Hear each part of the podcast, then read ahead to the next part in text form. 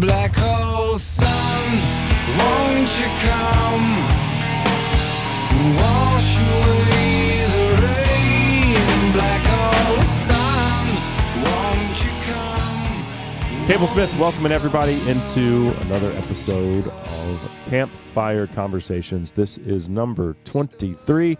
It's that bonus content that uh, I try to deliver as frequently as possible. And uh, I taped a great conversation with a couple fellows from the SCI Foundation recently. And I want y'all to take a listen to it because you're probably familiar with SCI, Safari Club International, and the great work that they do as far as protecting our rights as sportsmen and sportswomen and uh, and hunters and conservationists. But you might not be aware of the philanthropic arm of SCI, which is the foundation. So, on this episode, we're going to visit. It's a it's a roundtable of sorts, and uh, we'll visit with Dr. Chris Comer. He's the director of conservation, and then also Jordan Hasler, director of development for the SCI Foundation. So, um, much to get into. Let's go ahead and uh, take a listen here without further delay. Uh, well, Dr. Comer, Jordan, welcome to the show. It's great to visit with you both. Thank you. We're excited to be it's great here. It is my pleasure. Uh, so let's start with what each of you do at the SCI Foundation. Uh, Jordan, why don't you take the reins here? Yeah, so I've been with uh, the SCI Foundation for almost seven years now, and I currently uh, am the director of development, meaning I head up our fundraising efforts that we do. Okay. And uh, Dr. Comer?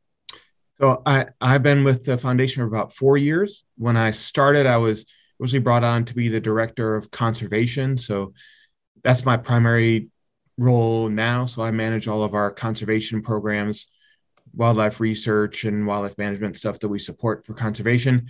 And now I'm also technically responsible for our conservation education programs as well. So I'm in I'm oversee the education stuff that we do through the Okay. foundation. Awesome. Awesome. And so describe what separates the foundation from SCI itself. You want to tackle that one, Jordan? Sure. I think really when you look at um, the, the two organizations, one from an IRS perspective is a, a C4. So SCI is a 501c4, which allows them to engage in lobbying activities. And the foundation is a 501c3, which allows us to raise money that's totally tax deductible to the donors. Uh, and we engage primarily in education, conservation, and humanitarian services work. Okay. Okay.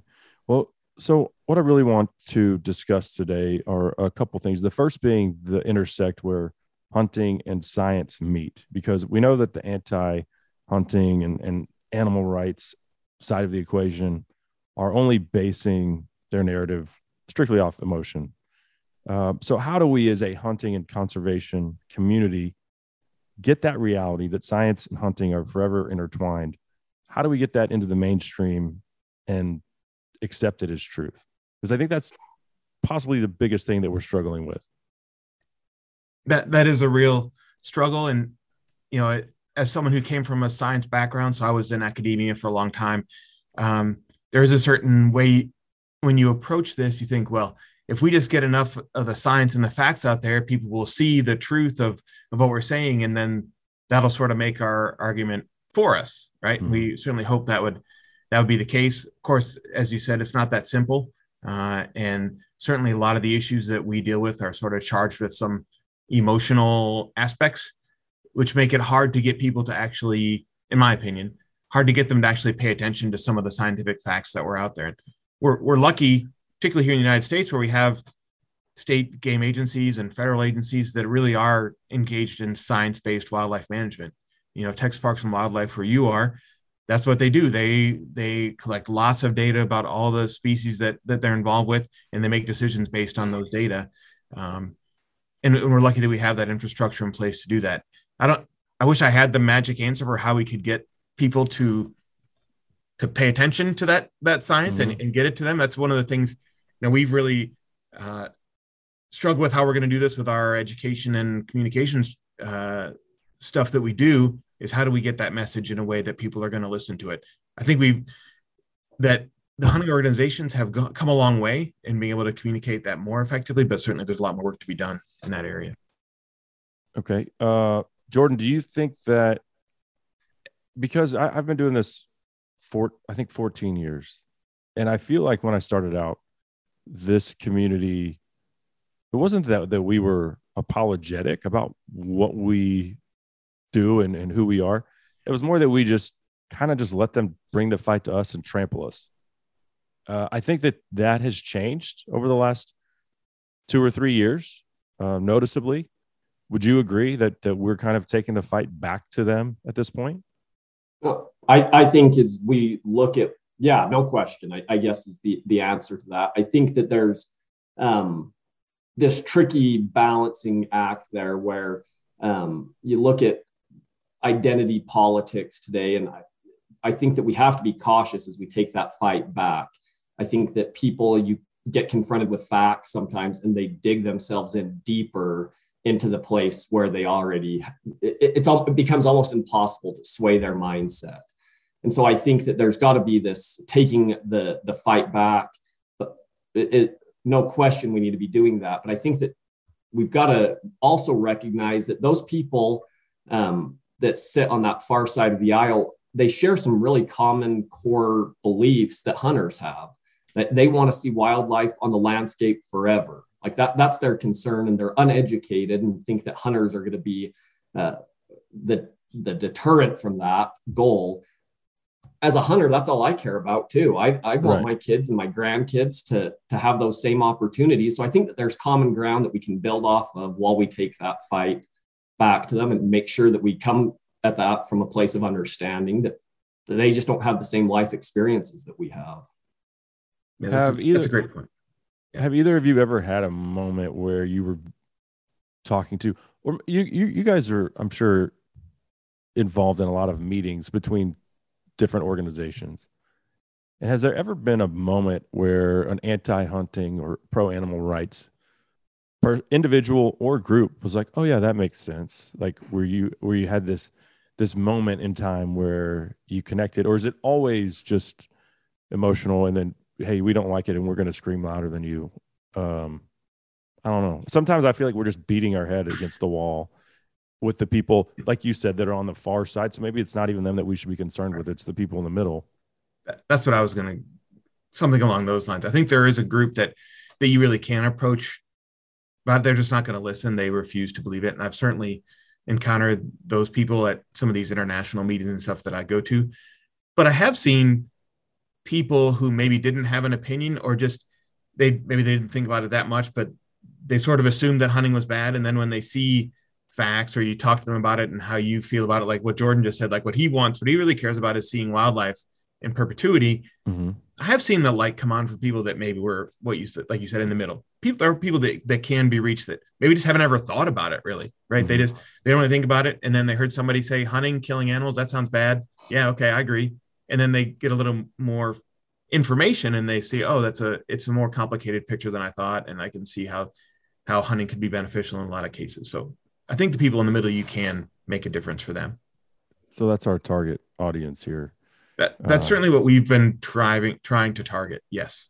Or possibly even uh, and, and uh, Jordan and I were talking a little bit uh, about this off the air, but maybe the hunter who's new to hunting and doesn't really understand that it's more of an all-in type of deal. Uh, you know, we could kill deer and elk, but maybe maybe we shouldn't hunt wolves or mountain lions. Like, okay, that's an uneducated hunter, in my opinion. like I said, they haven't. My my guess is they haven't thought about it that much. They think that. Well, I mean, my my what I hear is, well, I I never really want to hunt wolves, so why should I be worried about that? But Yeah. but you're right. It's you know you sort of take the whole thing as it's all part of that same picture. I agree.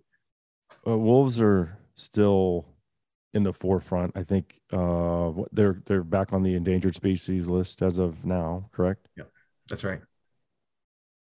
But and it that they, wolves has been the hot button predator species since I've been doing this. But you know they're kind of like old news now because they it seems like bears are the thing that the the animal rights groups are screaming the loudest about now. It's like ah, we- we've done with we're done with wolves for now. We're gonna go we're gonna go mess with black bears now.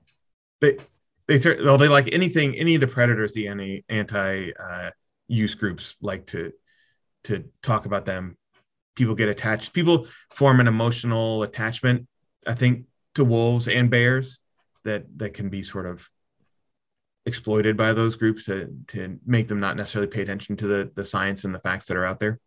Yeah, I mean Washington State just lost their spring bear hunt this year, based off of uh, you know, uh, it's not uh, it wasn't a decision based in science. We'll put it that way.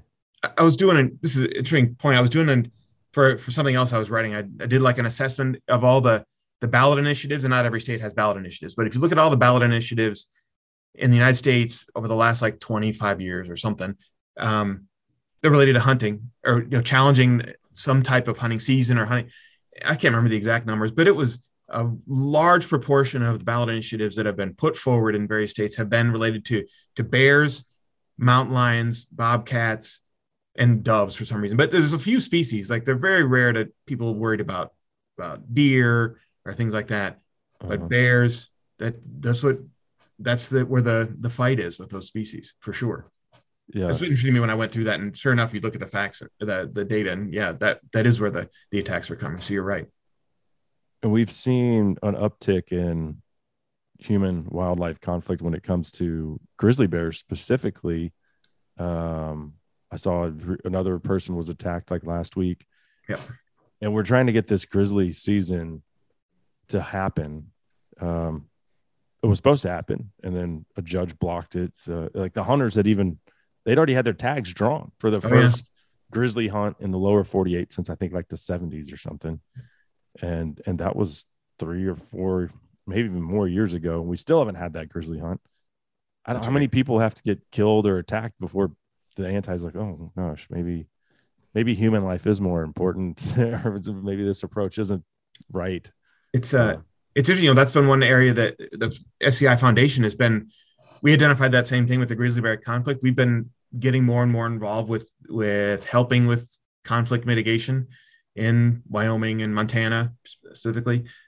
And I think it's an area where hunters can show that this is what kind of we thought it was important. It's an area where, where the hunters or hunting organization can show that we care about the bigger picture. Like there's not a, a season on grizzly bears now, but we recognize that managing grizzly bear populations more effectively, which includes conflict with people, is going to be to the benefit of everyone. We all want to see bears stay in that landscape. And so we want to help with that. That's a big problem, not only for people and loss of property and loss of life, but also Mhm. for the bears, right? Nobody wants to see bears having to be euthanized by federal or state uh, biologists instead of being used for something much more economically important and, and just better all around. You know, just to have them uh, taken by hunters is just a better outcome than than the way those bears are going right now. So I think that's a really important area for us to be involved with. And and a lot of the organizations that are involved with that right now have been not hunting friendly organizations. but I think there's a real place for the hunting groups to be more involved in that conflict stuff. Um, what about American politicians meddling in foreign wildlife management, Jordan? Because, and I think this is actually the post that I saw that was like, I, I want to just have somebody on from SCI Foundation. Um, ben Cassidy and I do this almost like once a month, uh, but that's it's more just of going through the hot button issues or anti-hunting legislation that's out there, uh, both foreign, uh, domestically and and uh, internationally. But this post got me thinking. The one about elephants killing sixty something people already this year in Zimbabwe, I believe. Correct me if I'm wrong there, but uh, and you go back to the bears here. If 60 Americans had been killed by grizzlies, there'd be an uproar. This se- this season would have already started for these bears. Uh, but for some reason, we don't care about uh, Zimbabweans. Uh, Like I don't, I don't understand. That's that's a lot of loss of life. They're way over their carrying capacity on the number of elephants that they they can support. And I think Botswana is the same way. Uh, but I'll I'll let you guys um, give me your thoughts on that. I think Dr. Comer's to be the expert here ultimately, but I do I think ult- you know your example of if if 60 Americans had been killed by grizzlies, I, I, agree with you. I think there's no question that there would be an uproar and, and that we would be taking drastic measures to make sure it doesn't happen. I think the unfortunate part is is that the the people that will criticize those types of hunting in other countries they just don't know the facts. They have no concept or knowledge. Uh, they get completely brainwashed by what CNN or, or Choose Your News Network is going to tell them. Mm. But Dr. Comer, why don't you? You have a lot more experience here than I do. Yeah, you're you're exactly right. People just don't I mean, oh, I forgot to mention that, import bans is kind of like where I was going with that, but I, I didn't throw that in the conversation. so the import bans is yeah. is sort of the the end result of this yeah. reaction to to elephants. The um, yeah, yeah, you're, you're right. There is there's this disconnect where people, even if they see that news thing about people being killed in Zimbabwe, they probably don't. Their mind doesn't, I don't think, make the connection to the fact that there are a lot of elephants in Zimbabwe. I mean, and it's one of those things where you just wish everybody could spend a week there in some of these areas of northern Botswana where there we were there this was in November we were there for a week uh, kind of touring around some community areas in northern Botswana talking to these these folks who live with elephants every day. And I bet we saw a thousand elephants mm. in that week. They were they were they were everywhere and you could see the destruction they had they had wreaked on people's crops uh, the people talked about the elephants come into town and they, they worry about their children getting trampled. We think feral hogs are bad in Texas on crops, right? Imagine if they if they weighed several tons, right? Yeah. yeah, yeah. It's it's amazing. Um, but I think Jordan's right. It's just, it's not that people don't care about Zimbabweans; they just don't make the connection between these these things. Um, and it, it is it does make a huge difference to have been there and talked to people there, and they think I mean, talk to people sort of in the in a rural community in Botswana or Zimbabwe about elephants going extinct or concerns about elephant populations. They they think that is absurd because they right? see all the elephants that are around them. They they don't they can't even comprehend why why would you not want to hunt elephants? They don't they don't get it. Has uh-huh. been my experience. So it it is frustrating for for me personally to be over there and see that and I mean, I get that. I get it. When I see an elephant, even when I saw those thousand elephants, every time I saw one, I was, it just blows you away. Like it, you know, it's an amazing sight to see them. But still, to hear people talk and then come home and then see the disconnect between what you hear here is really frustrating. People don't really get it. I don't think. Yeah, yeah. Um, how much over their carrying capacity are those two countries? Is they have the most elephants, I think, right in the world by far. Yeah, Botswana in particular. I mean, it's there's a lot of different definitions of carrying capacity, but if you look at social carrying capacity, they're they're like double or three times what they're sort of sort of com- the, the number of elephants that's compatible with the number of people they have. I mean, they, and, and they're doing ecological like, damage. 130,000 elephants or something. That's right. Yeah. Yeah. 130,000 and people want to complain about hunters taking a couple hundred every year. Not even, but yeah, that's right. Yeah, a few. Yeah, it's it's there's no way it's touching that population. The the hunting is not. Yeah, sure. and then the Botswana government, like 18 months ago, was talking about having a cull and turning them all into dog food. that was an interesting. That it's yeah. not that long ago they were doing regular culls in places like South Africa. I mean, that was quite common. Mm. Zimbabwe was culling yeah. incredible amounts of elephants annually. I, but I think that you know it, the the fascinating thing about people is, is that we all know of news stories that are blatantly not true. Like, uh, but for some reason, when a news story comes on that you like the narrative, you, you deem everything that they tell you as being true. And I, I think that whether it's arrogance or just a, a complete lack of um, skepticism about these issues. People just take it in and, and, believe it, and then they think that they should be advocating and lobbying um, for these these laws or these, you know, uh, restraints on, on what hunters do in those countries. And I do think that I I feel for those people that are over in those countries that are mm-hmm. trying to eke out a living, living day to day, and, and they've got elephants that are terrorize, literally terror, terrorizing them. Um, it's a what do these people place. do to the what is their mindset when they look at an elephant like obviously a doctor you said that they can't understand why anyone wouldn't want to hunt them if these things are destroying their crops if they if it killed uh little johnny's uncle i mean are these people killing them I mean, I they don't most of them so of course firearms aren't very widespread. They don't have access to to the means to kill them easily. uh-huh. Um, so that I don't think there's a whole lot of of that type of killing that's going on. But they certainly don't have a positive view of them overall, which is unfortunate. I mean, they they have a respect for them, of course, as part of that ecosystem, and I think they wouldn't want elephants to go away completely, but they don't understand why there's this view that that elephants are going extinct and that that we need to be concerned about them. They they certainly, and I think that the longer this goes on with these high numbers of elephants, the more negative their view of these animals is going to become yeah as they as they suffer more and more damage and, and they don't see the economic benefits of it. They're going to get a, a more negative view of them, which is too bad. So one of the most rewarding experiences of my hunting career was when I shot a, a Cape buffalo in South Africa, and I mean that was cool in its own right, and and something that was on my bucket list. But we took about half of that buffalo to the Mhm. little country school there, which the soccer field was built with hundred dollars. The well was dug with hundred dollars, and then you take this red meat to that school. I'm not kidding you. Uh, every one of those kids sang and danced because they were so happy to have that protein. Uh, so, so that was kind of the. I always believed this to be true, right? And that hunting is conservation, but that was that was probably the moment in my life where I'm like, okay, yeah, this is exactly as advertised, and th- there there's not there was not n- not one negative thing about that experience. You could say, well, what are the pros and the cons? No, there's only pros. So I think Um, it's just a, such a different, like, you look at the world that we live in today, here in the States specifically, like the idea of someone starving or going hungry, like, it's almost a preposterous idea. Maybe not in the future, in the next several months, but um, historically, we've had plenty of food. We're, life is so easy for us. So to even be able to relate for people, like, that's a problem. That if people people could go and see that these the natives in Africa, these animals can destroy their life or make their life infinitely better.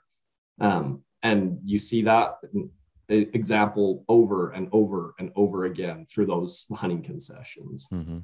That that scene that you described, I mean, I think those of us, any of us that have spent time over there doing that, have seen something along those lines. And it is, it's one thing to sort of say hunting is conservation and it's important to these people, and it's another thing to actually be there and see it. And you're like, whoa, this is this Live it, is yeah. like real. Yeah, Yeah, it makes a big yeah. difference.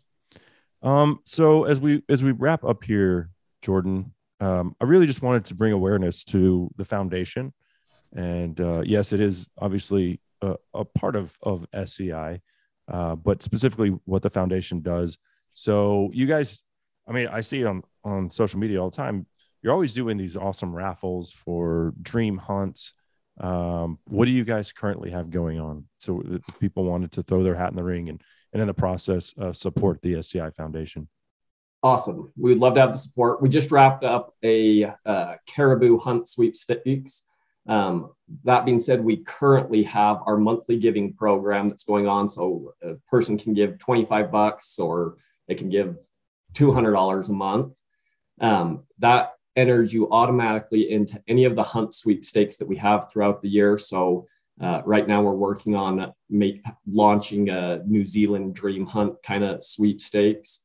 Um, but then also with those monthly givers, anyone that gives 25 bucks or more a month, they're entered into a hundred thousand dollar uh, year end sweepstakes. They get to spend a hundred thousand dollars however they want, as long as it's on hunts. Your wife can't abscond with it for uh, a home renovation, or the so husband can't go buy a new Corvette. I'd be doing a leopard hunt, and, and then whatever I left over, I'd try to knock out maybe two of the sheep species in North America. I think that would be like, That, that's an amazing sweepstakes. That yeah, That, hundred uh, grand. What would you do with that if you yeah, had, could just go hunting? Uh, I. Sadly, I don't. uh, I don't think as an employee, I'm not eligible for that sweepstakes. Darn it. No, we're not eligible. I think there would be a big stink if I won as well. So You may be right. Yeah. Fair- fair point. But one of you guys could win. one of the listeners. I hope one of them wins. Um, we can come up with an alias, right? yeah. Well, hey guys, uh, certainly great visiting with you. Um, thank you so much for the time today. And uh, the the website for the foundation is Go ahead, Dr. Comer. I'll let you wrap it up. it is. Is it SCIFoundation.org? Firstforwildlife.org, or you Oh, can go to God. SCIFoundation.org. Can you? can maybe you edit Jordan should have taken that one. Yeah. it changed. It changed Yeah. like a few years ago. Yeah. Well, thank you guys very much. Uh, big fan of, of everything the foundation does, and I appreciate your time. All right. Thanks, man. Well, thank you. Good to be with you. So there they go. Dr. Chris Comer, Director of Conservation for the SCI Foundation, and Jordan Hasler, Director of Development for the Foundation. Uh, hope you guys enjoyed getting to know them and what SCI Foundation is all about. Um, thanks for being here. Thanks for tuning in to this edition of Campfire Conversations. Until next time, I'm Cable Smith. We'll talk to you soon. He's the one likes all our pretty songs and likes to sing along and likes to shoot his gun. But don't know what it means. Don't know what it means love someone